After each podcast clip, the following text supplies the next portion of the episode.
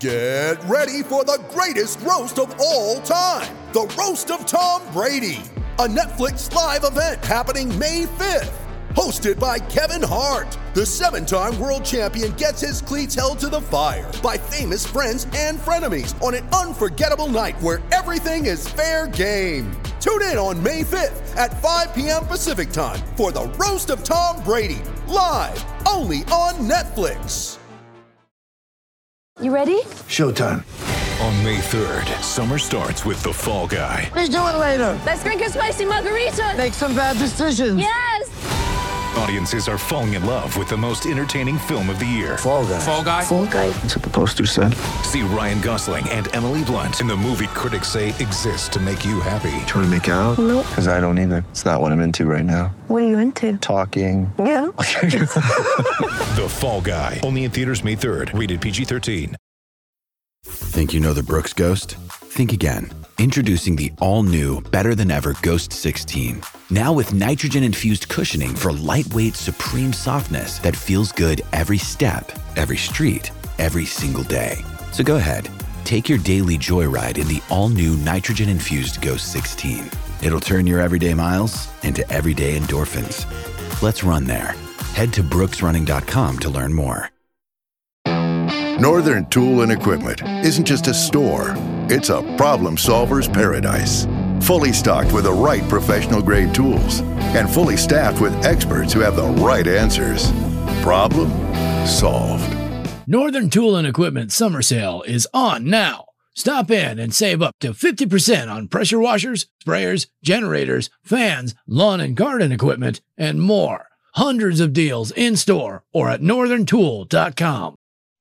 We're back on Brew the Blue here on the Blue Room YouTube channel and podcast as well. Hope everybody's doing okay. I'm delighted to say, joining me now, another great guest. It's Rob Sawyer, football historian, football writer, uh, Everton Heritage member, uh, and all round lovely fella, lovely Evertonian. uh, Rob, thanks very much for coming on. Are you well? I'm good, thanks, Matt. Good to see you. Yeah, it's been a it's been a tough time. We just finally got to grips with Zoom again uh, at the start of the start of recording. I'm still getting used to all this. I've been done loads of these calls now. I still can't quite get it right, but but there we are. But how, how are you finding lockdown? How are you finding life under under the pandemic?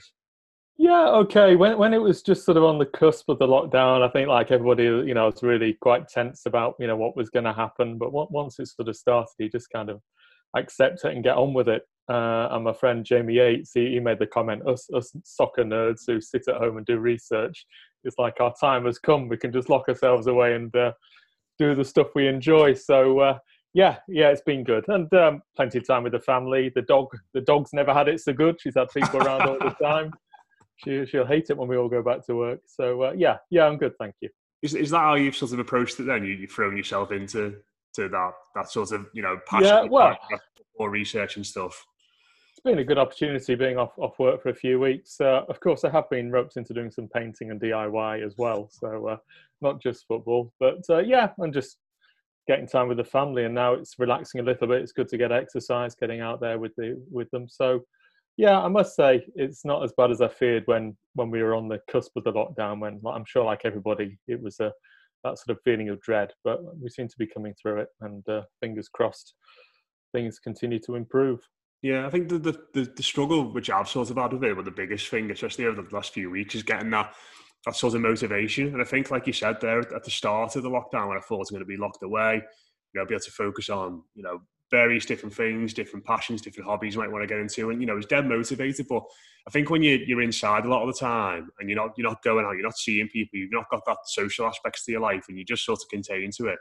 I found it quite hard to, to keep that up. I mean, I don't know if you felt the same or not, but I think I think it's it's one of those one of those things that a lot of people have spoken about as being a bit of an issue.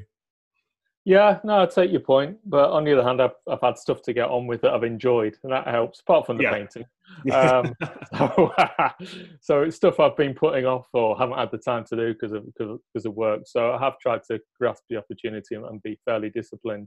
And I guess you've had obviously this kind of stuff to do, which is must be yeah. really enjoyable. You've had some great guests on to date.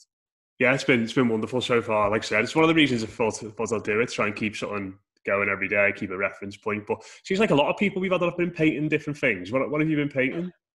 Oh, fences, the outside of the house, the kitchen.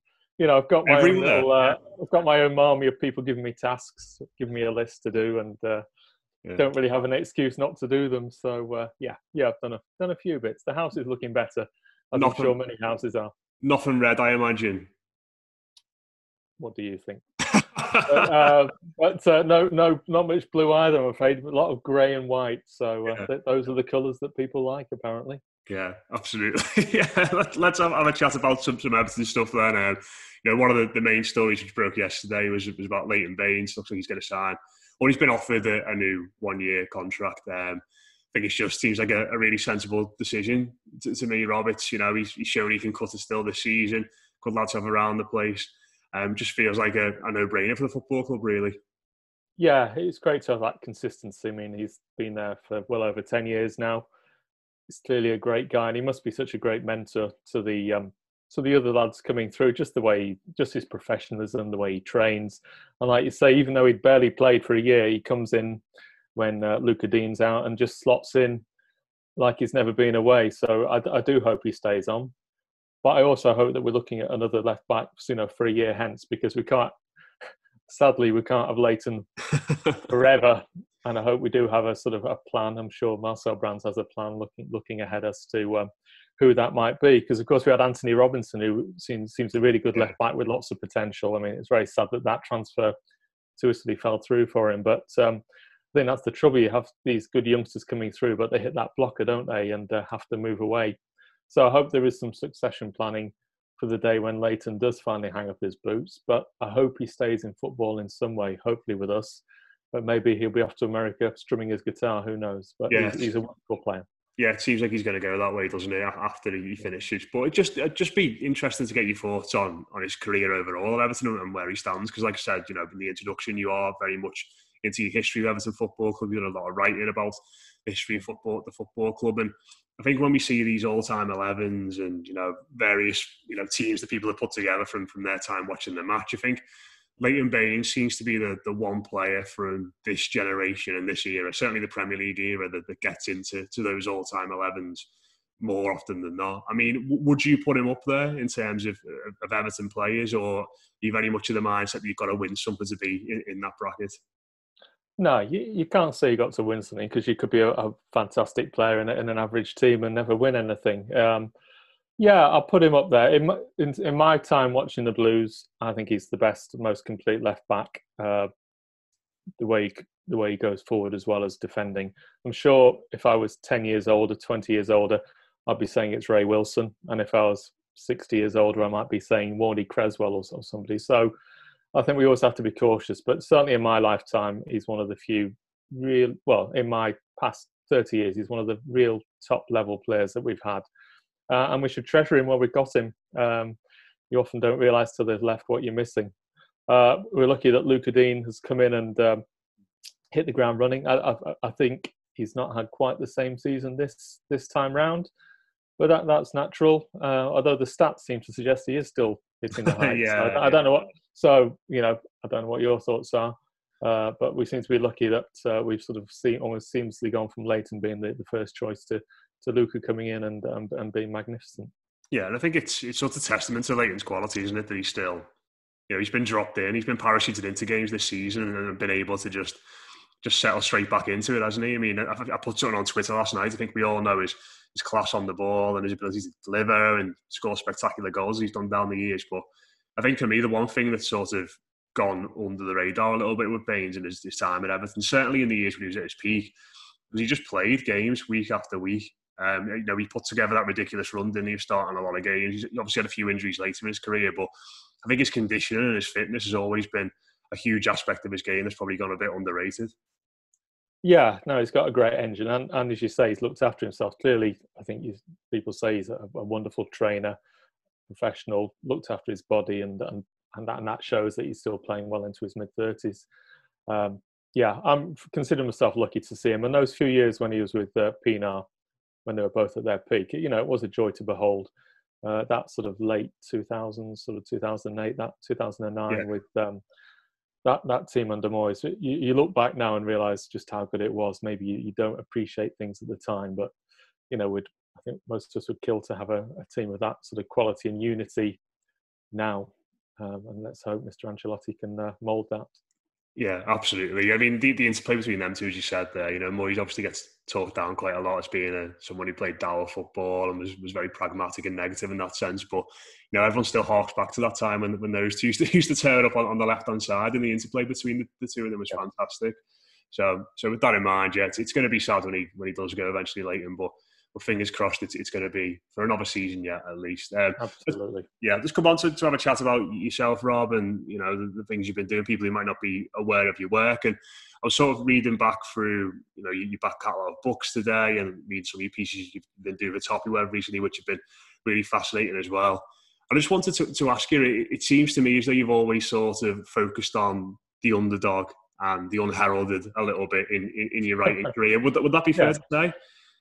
Yeah, yeah, you're probably right. I think it's. Uh, I, just like delving in and trying to bring stories to people's attention that have maybe gone under the radar. So yeah, whether that's players, managers, or just interesting little stories, really. Um, I mean, it'd be you know be great to write about Dixie Dean all the time, or you know, but plenty of people have done that. So I've tried to just look for the different angles and different people, and hopefully provide interesting content and reading for people.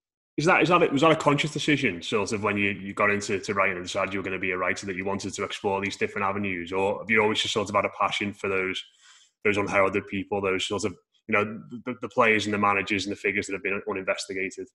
Yeah, I've always been a bit of a nerd, so you know, always had, the, always had these sort of Everton who's who's books and history books, and always been fascinated flicking through and learning about the people or coming across people who maybe there isn't that much information about, and always that curiosity to to do the research and find out more about them. And I suppose that's how the Harry Catterick book came about. My first book was um, just wondering what you know. Harry left. Harry sort of got the boot, if you will, in '73, and then it didn't really say what happened to him. So just that curiosity to find out what happened in the rest of his life, and uh, and, and things went from there.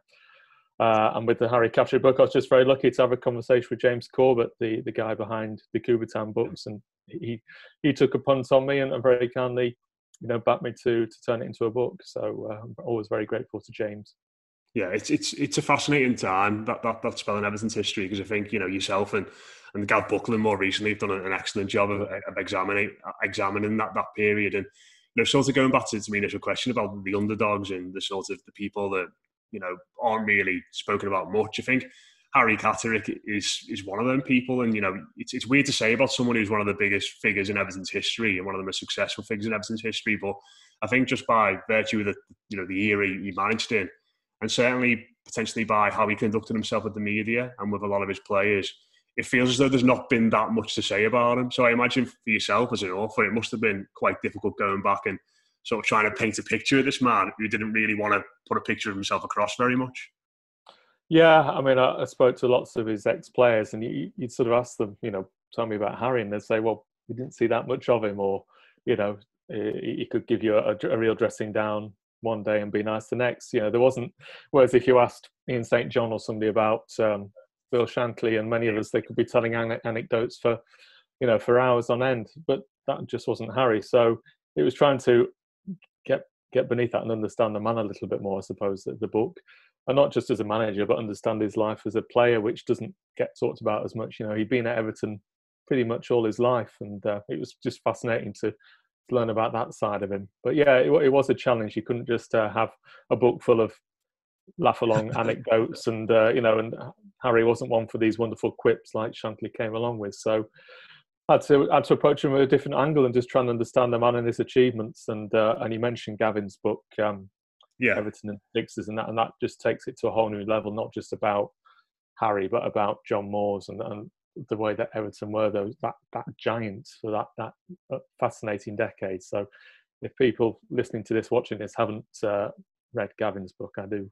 strongly recommend they do so, as well as mine, of course. Of um, course, yeah. I was just going to say, of course, you know, the, the, we'll, put the link, yeah, we'll put the link in the YouTube video and and the um, obviously the, the podcast link as well for anyone's listening to it. But you said there about you have to approach it with different angles as opposed to just going to speaking to players and that sort of stuff. Can you give us a bit of insight into that? I mean, because because if I was in that position and I was looking at doing a piece on somebody like that, and I spoke to players surrounding them, and they said there's not really that much to say. To be honest, I think I'll probably give up. And I mean, did, did you ever get to that point where you thought about that about Harry that you thought maybe there's not, not a book to, to really be written here? Yeah, uh, uh, you're right. It, you did think mm, we can't just have ten people saying that Harry wasn't on the training pitch much and he was a disciplinarian. Um, but some people gave better insights. Sort of Colin Harvey, who has has a heck of a lot of respect for Harry, and and vice versa. Harry had a lot of respect for him. He gave good insights. And then I was lucky enough to get Harry's family uh, uh, to help me and giving me access to actually stuff that Harry had written about his career. So you're getting some of his own personal insights into what why he was what he was and what he achieved. So I think that that helped bring it to life. If I hadn't had the cooperation of uh, Harry Catterick's family, then the book maybe the book would have never come to fruition. So I'm very grateful to them. Uh, but it, it was a great period to write about the 60s. I mean, my I think my two favourite decades for Everton are the 30s and the 60s because in both of them we won the league a couple of times. You know, we won a cup probably, if anything, the 30s, I think, is the most fascinating decade because we, we started off with it getting relegated, bounced straight back up, won the league, won the cup the next season, then had a bit of a wobble, almost got relegated again, and then bounced back right at the end of the 30s, won the league title with that fantastic, you know, side with Tommy Lawton, Joe Mercer, Tommy Jones.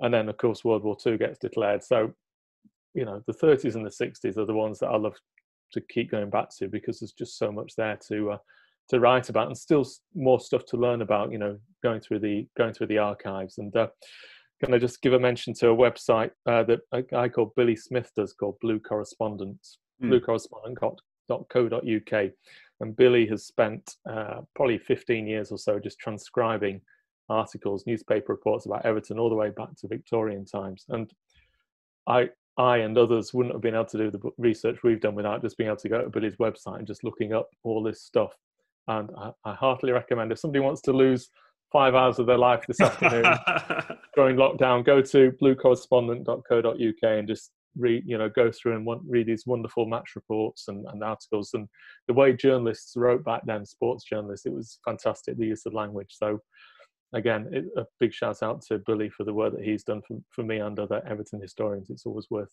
worth checking it out. Absolutely, it's it's great resource. And, and looking at, at the thirties there, as you mentioned, you know all the, all those ups and downs. It it just feels like the antithesis of what we've we've had in, in recent years, where we've just sort of been, you know, between seventh and, and twelfth in the table, just just just ambling along. And I was speaking to um, Dave Prentice about this on, on Brew of Blue a couple of weeks ago, and sort of asking him about the, the challenges they face the, the, the next generation of Everton writers that are going to potentially write about this period and you sort of look at it and think there's there's not really you know you, you said there about Harry Catterick and how it was potentially a challenge to write a book about him, albeit there success, you know, and you, you, you yourself and Gareth done fantastic research into it. It feels as though maybe now that there might might not not, not be anything in particular as, as an angle or, or things to cover for, for the next generation, really. Yeah, you're right. I mean, the Moyes years, you know, it was fantastic consistency, bar you know, barring one or two seasons. And how how do you yeah. as you write a book about that. And yeah, you could you could have a catalogue of managerial changes, I suppose, in the past six years and write something about that. But but absolutely, I don't know how you'd make that an interesting book. We we need to we need to win something. We need to be challenging something for, for us to write about and celebrate, and also to inspire, you know, the next generation of fans. Or go uh, the other way and get me, or go the other way and get me. I'm not suggesting we do that for a book, honestly. not, not worth it um, but I think Dave also makes the point. You know, it, it's for writing a book about this period. It's what source you go to. Yes, you can refer to match reports and stuff, but the access yeah, to players, managers, I think that's all changed. I think I think uh, when when Dave's been on, he's alluded to that. Uh, you know, it's it's just a whole different ball game now in terms of the media coverage, and I, I don't really don't know how you how you'd approach it now if you were sort of writing a book about Everton in the sort of 2010s or 2020s. But uh, that's why I keep going back to the past. Far easier. Much more interesting, anyway. Uh, just, just want to have a chat about a couple of uh, pieces that you've, you've done recently. Uh, read one uh, earlier this week that you put out on top of your web about Dennis Stevens, the, the mm. players player. Um, do, do, you want to give us a bit of an insight in, into him because he's got he's got a, a pretty fascinating backstory and, and a great tale. Yeah, Dennis, uh, one of the great unsung heroes, really. Although you know a lot of fans did appreciate him. Um, his sort of initial claim to fame is that he's the second cousin of um, Duncan Edwards. You know, they both grew up to, together in in Dudley in the West Midlands, and both moved up to Lancashire. Obviously, um, Duncan went to Manchester United in great fame, and uh, Dennis went up to Bolton Wanderers uh, and played with Nat Lofthouse, won the FA Cup there. Um, and then Harry Catterick brought him in in '62 um, uh, to replace Bobby Collins. And uh, if you speak to many fans, probably in their 70s and over, Bobby Collins was their hero. He was my dad's hero. If my dad didn't dish out praise easily, uh, but you, you, mentioned Bobby Collins and he'd eulogise. So, so poor Dennis was brought into the Everton team to basically replace Collins, Bobby Collins, and you can imagine that the Everton crowd can be a tough, yeah. tough one. Uh, so Dennis had to come in and convince them, um, and that took a while. I think he got his share of stick, mainly because he wasn't Bobby, but he he was the engine room. He was it proves the point that you know you, you don't just want a team of 11 superstars. You want a team that's cohesive and well balanced and and dennis was the engine. He'd a fantastic physically engine on him. He could just run and run and run. And he'd do the donkey work. He'd win the ball back. He'd, he'd burst back 50 yards to win the ball back when we'd lost it and then give it to alex young roy vernon and the like to to put the ball in the net and, and get the glory so i think he was um, a great a great player didn't always get the credit he deserved. But without him, would we have won the league? Maybe not. So, um, yeah, fascinating story. And Dennis eventually moved on. He saw out his career at Oldham and Tranmere.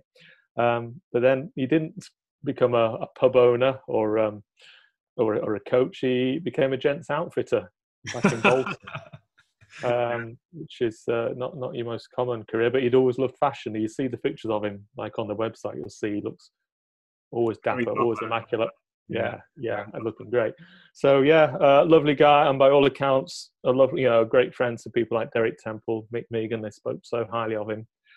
Um, so it was it was a pleasure and uh, you know a privilege to work with his family to just bring his story out there, and, and some of the comments they've had back are lovely. And um, so that's what it's about. It's just bringing people to uh, to uh, give get getting them the attention that they deserve that they don't always get. Uh, and Dennis is a is a case in point when when I was reading it, and one of the things that, you said there really struck home is that I think there's this perception of Goodison Park now from our fans that if, if you come in and work hard, eventually you'll, you'll win. You'll win them over, yeah. Regardless of what happens. And it, yeah. to a lesser extent, this this story a little bit, you know, apart from you know the outside of it and, and you know the, the shoots and all that at the end, the, the playing side of it reminded me a little bit of what happened with, with Steven Naismith when he came in, and everyone looked at him initially and thought, "Who on earth is this fella?" You know, he couldn't really control the ball properly, he was struggling, but because he worked hard and because he grafted, because he felt a little bit like one of us and from that sort of similar background, that working class background, the people just gave him a chance and gave him time, and eventually, you know, he didn't go on to have the same sort of success that Dennis had in winning the, league title or anything like that. But he left the football club well revered and well thought of. No, I think that's a really good example. Uh, you're, you're, right. The stick uh, that uh, Naismith uh, had when he came, and, and, I think to be fair to, to Steven, I think he was still recovering from yeah, yeah, operations, and yeah. I think I think we'd sort of bought him when he was still on that road to recovery. Um, I don't think we saw that you know anything like the best from till the till the following season. But you're right, he he just applied himself, kept trying, and and won the fans over th- through his endeavour uh, and as well as his, his vital goals. And I think we missed him when we sold him. I understand why he left. He wasn't getting picked that often. It was probably the right move for him. But I think his mentality was really missed when, when he went to Norwich, and uh, we we could have done with hanging on to him. A bit like we talk about Leighton Baines. You need you need the right characters in the dressing room, and I think Naismith on the pitch in the dressing room and the other stuff he did working with uh, like I think the Whitechapel Centre and the like. Yeah. Just just the kind of player that person that you want at your club to to lead by example. Yeah. Yeah.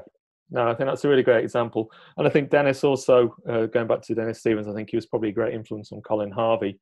Um, not the same player as Colin, a more naturally talented player, I think it's fair to say, and obviously became a, a superstar. But that that sort of application, professionalism that Dennis showed, and that drive and that that work effort, work ethic on the pitch, you know, it can't help but have inspired sort of a young Colin Harvey just coming through. And Colin eventually, you know, did take uh, Dennis's place in the team, but I think Dennis was very gracious about it and helped Colin along the way. Was was that the case? And I mean, I, I genuinely don't know the answers. They're just just asking as a total question. Was that the case throughout that squad at that time? Because obviously Everton went through a bit of a, a transition, didn't they? When the likes of Harvey, uh, Joe Royle, um, Alan Ball, uh, Howard Kendall came in. Was before that team sort of became what it was and the juggernaut it was. Did all of those younger players have those sort of role models to look up to in the squad? Or was it very much like an organic thing where they came in and just and just took the team on? Because I, I, imagine, like you said there, it, it would have been a, a, tough club to come into at the time, given the you know Goodison Park and, and what had happened beforehand. Yeah, and a, and a tough dressing room as well. I mean, you, yeah. you hear the stories of the sort of uh, sort of initiation uh, that some of the young lads had to come through, some of the local lads. Um, I, I, would say Dennis was probably a great example of somebody who took people under his wing and, and was generous. I, I, can't say that every player was like that. I'm sure the players, old senior players, they're always very wary of, you know, the young lads coming through because they know that eventually that, that young lad's going to be after their place. So uh, I, I think Dennis was was probably a particular example of somebody who was helpful, inspiring, and uh, probably one of the you know the best that you could have at your club as a role model. Um, you know, you have fantastic players like you know Roy Vernon, who I wrote about. Yeah, brilliant player.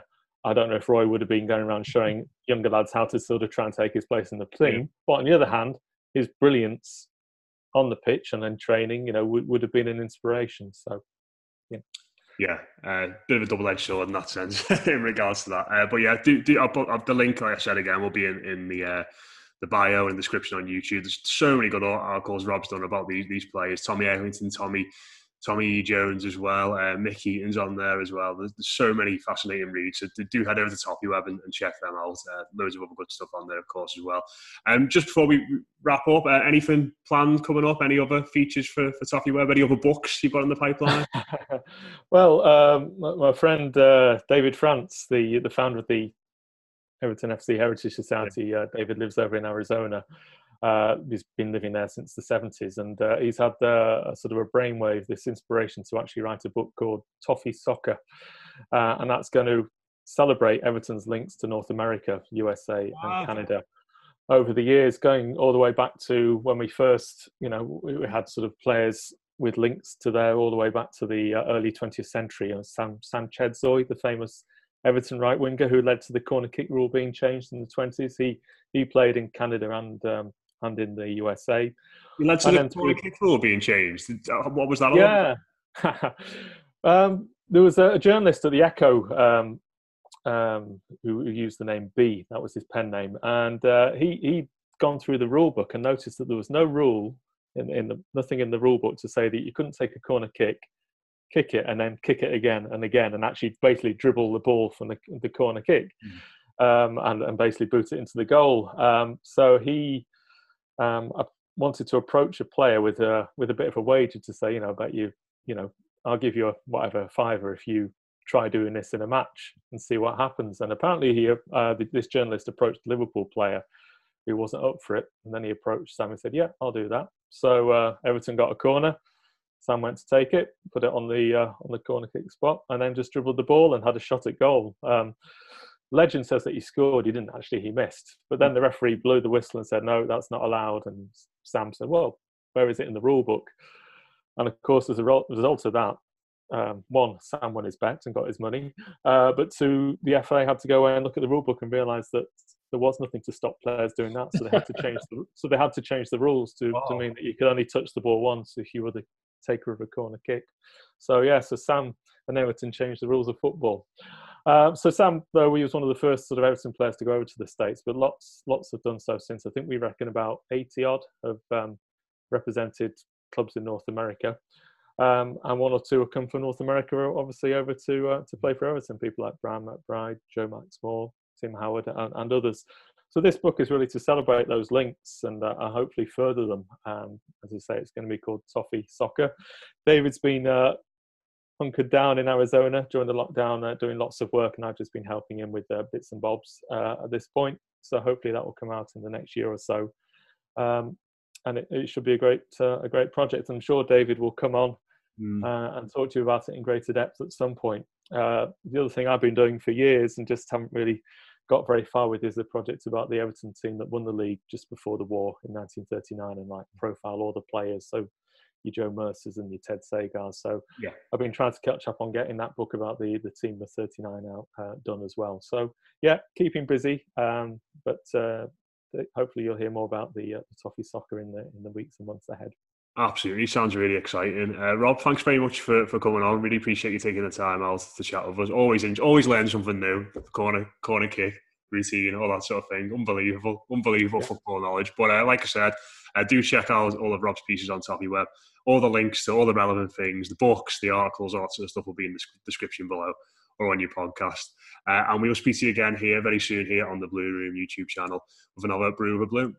Progressive knows that most people don't get to experience making a game winning touchdown or a walk off home run. So we're going to talk to you like you did something great so you can bask in the glory. Oh man, I was there. That time that you bundled your home, auto, motorcycle, and other vehicles with Progressive?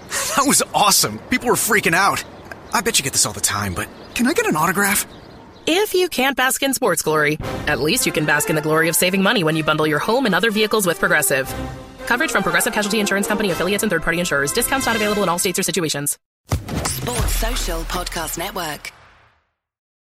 For the ones who work hard to ensure their crew can always go the extra mile, and the ones who get in early so everyone can go home on time, there's Grainger, offering professional-grade supplies backed by product experts so you can quickly and easily find what you need. Plus, you can count on access to a committed team ready to go the extra mile for you. Call, clickgrainger.com, or just stop by. Grainger, for the ones who get it done.